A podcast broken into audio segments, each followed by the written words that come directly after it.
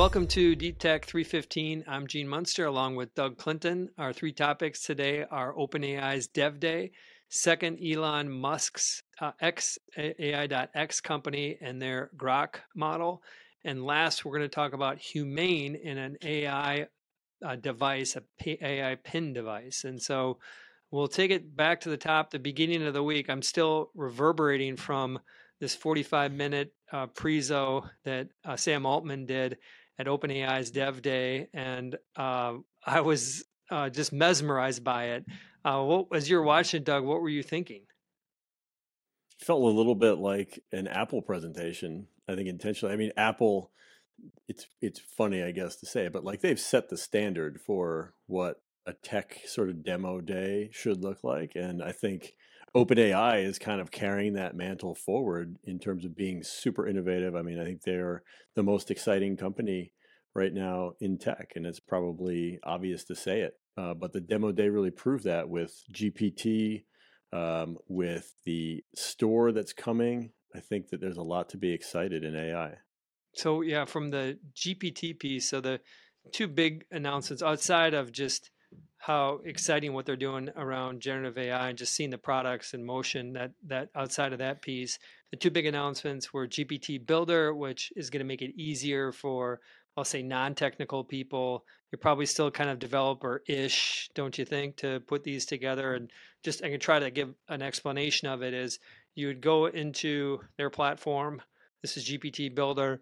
If you want to train it the example that he gave was to give founders advice on a startup, and so he just went in, selected, uh, uh, uh, I think like a TED talk or something like that that he did, and used trained the model off of that, and then turned it on, and away they went. And so it was pretty powerful. It looked pretty easy to do. Um, do you think it's as easy as it looks?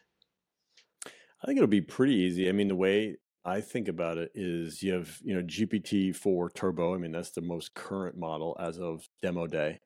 Uh, that is your general intelligence right now. Now, I'm not saying it's AGI, not artificial general intelligence, but it has this general understanding kind of of the world that is your starting point. And then I kind of see the purpose of GPT Builder as a tool to basically let people go and take that general intelligence and specialize it for something that they think would be really interesting. So you gave the example of Sam Altman kind of teaching it up on some of his prior talks about startup you know business how to how to create velocity in startups how to run a startup that's a perfect example of a specialized you know gpt that we'll see out there i think you could see thousands hundreds of thousands millions of these gpts over time that are trained with very specific use cases and have these sort of narrow applications very mm-hmm. specific mm-hmm. use applications uh, that people will monetize but for, for me as i'm watching the demo i'm thinking is this as easy as it looks? And you said uh, you you think it is, but is that the right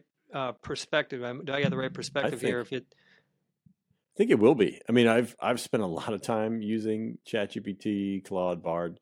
Um, I've experimented with all of them, and, and I've created a lot of these uh, stock index products, active strategies using just AI built on. The performance AI. is pretty good, by the way for many of them it is yeah and and um, that has been relatively easy. So the way i think about it is you need to go in and you need to have some knowledge about how to create an effective prompt for ai so there is some learning curve.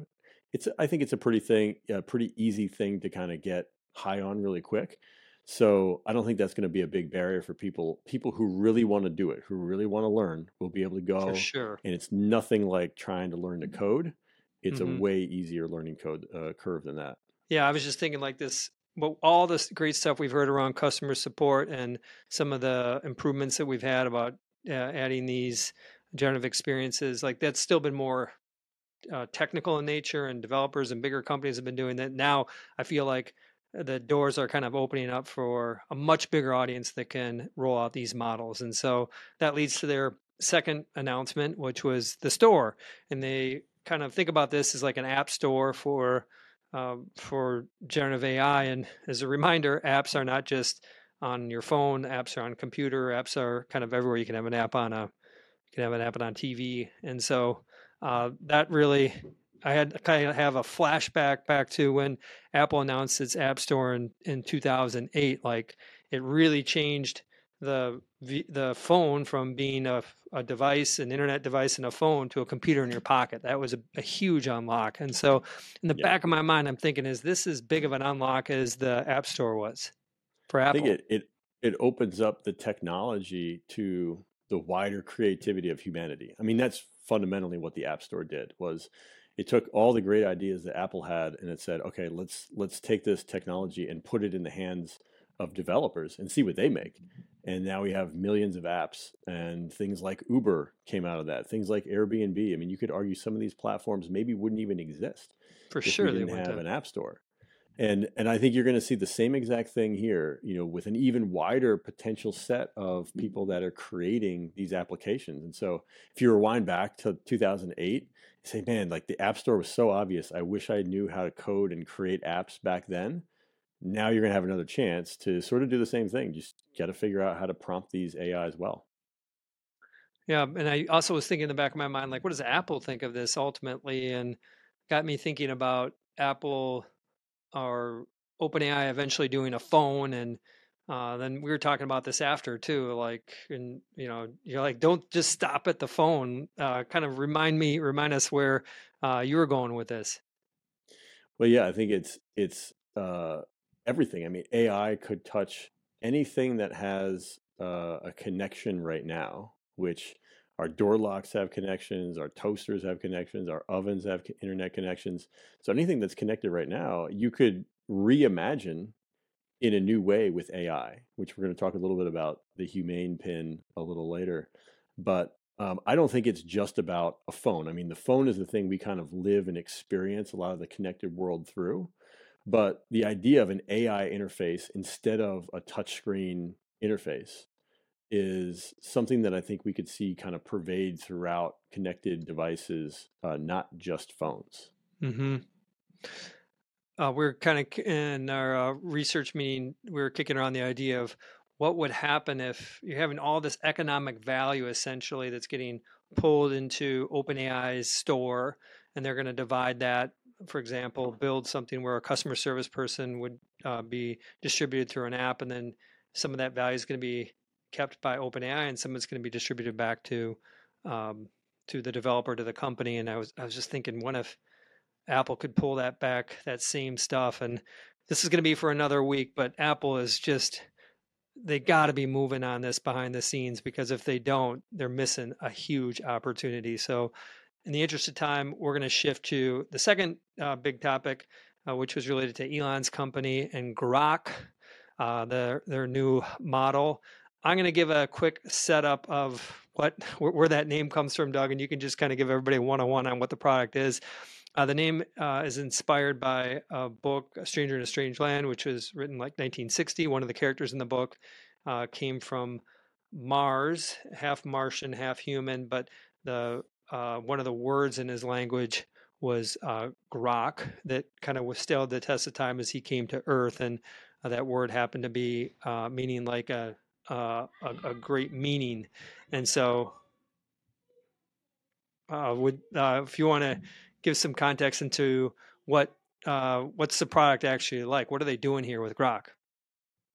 Grok is x.ai's foundational model and what's different, I would say, about it versus you know an OpenAI or a Bard is it is incorporating some of the data from Twitter X now uh, to train the model, and I think that's really important because if you think about you know what's happening on the internet and really like real time nature, Twitter is that platform, and so there may be some advantage you could argue for Grok that they have more real time understanding of like what is happening right now in the world than maybe any other AI platform out there.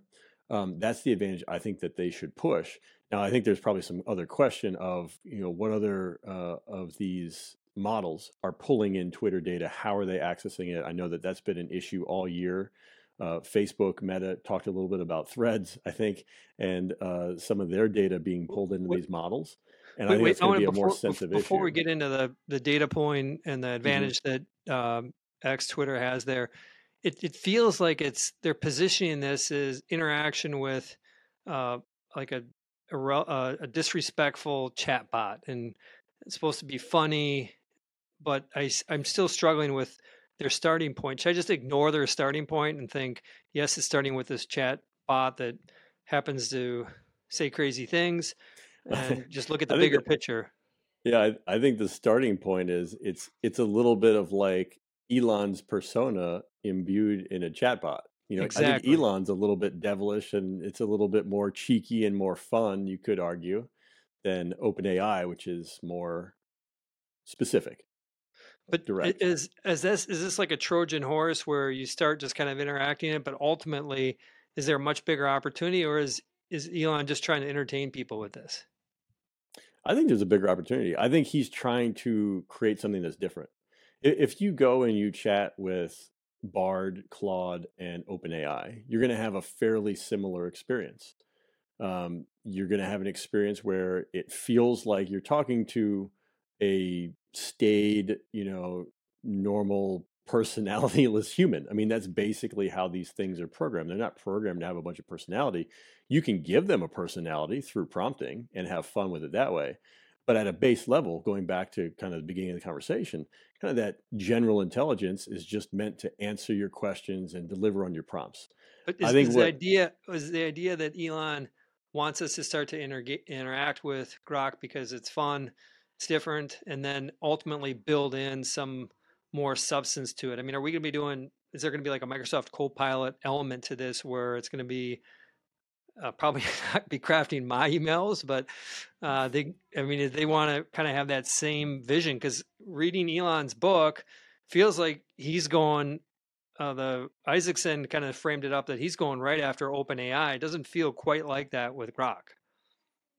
I think that would be a misread. I think that the personality element of it is something that's meant to be fun. I don't think Elon. I mean, look at some of the other things he does. Well, it's, it's a misread that this product isn't going anywhere. But Elon it's a misread to, to think it's not AI. serious.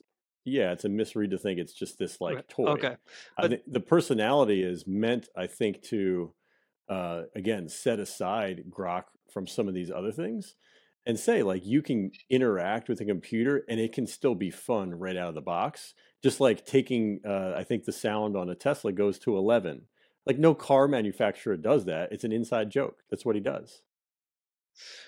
Right uh, let's end the topic of this question. Do you think elon wants to eat openai's lunch I think that Elon is so ambitious, he wants to eat everybody's lunch and everything he does. So, yeah, I'm sure he wants to compete with them. Love it. Checking the clock. We've got two minutes here. Humane. This is this pin ex Apple people put together. You wear it. It's an AI pin. It's going to go on sale uh, for what was it? Six hundred fifty bucks. Six ninety nine. Six ninety nine, and then you got to pay like twenty five bucks a month for. You can do like phone calls and things for it. It's got this kind of clever hologram, even though there's not a screen on it. You can use your hand, and it will kind of superimpose some of the controls on there. Reminds me of the Shuffle when it came out. I thought Apple would never do a screenless iPod, and in fact they did, but it didn't last very long, and it just feels like this is kind of fun that we're experimenting with this, but uh, my my sense is that it has a place but doesn't really capture it's not going to replace the phone. Don't think it will. I think it's a um, it will be a fun thing to see in terms of how people try to fit ai into a device and mm-hmm. make it ai first and not screen first because we've never seen that before. We've never really seen that. Uh, and so i think what we could see is the pin could inspire some other companies maybe like apple uh, more likely maybe even like OpenAI mm-hmm. um, to, to think about how they could make devices. Jony Ive and that whole rumor piece to it, which by the way I understand Sam Altman's an investor in Humane too, which kind of the plot thickens around that. We're we're quickly running out of time here too, but um, does uh, how does it work eh, since it's voice driven? Uh, there's some gesture based, but does it work when you're in public or in a group of people? It feels like that's kind of a pretty big headwind to this product. I think it's the same headwind as if you were trying to use Siri in in a group of people or in public. I think it's basically the same. So yeah. we'll see is the answer. I see. Ultimately, yeah, I guess you do. Technology has to be as good as Apple's, people, but yeah, they call Siri out in public all the time. So sure, uh, like you said, we'll see. We'll be getting one. It'll be fun. It'll be one of our topics for another deep tech. On behalf of Doug, Gene, and Deep Tech 315, that's a wrap. Bye for now.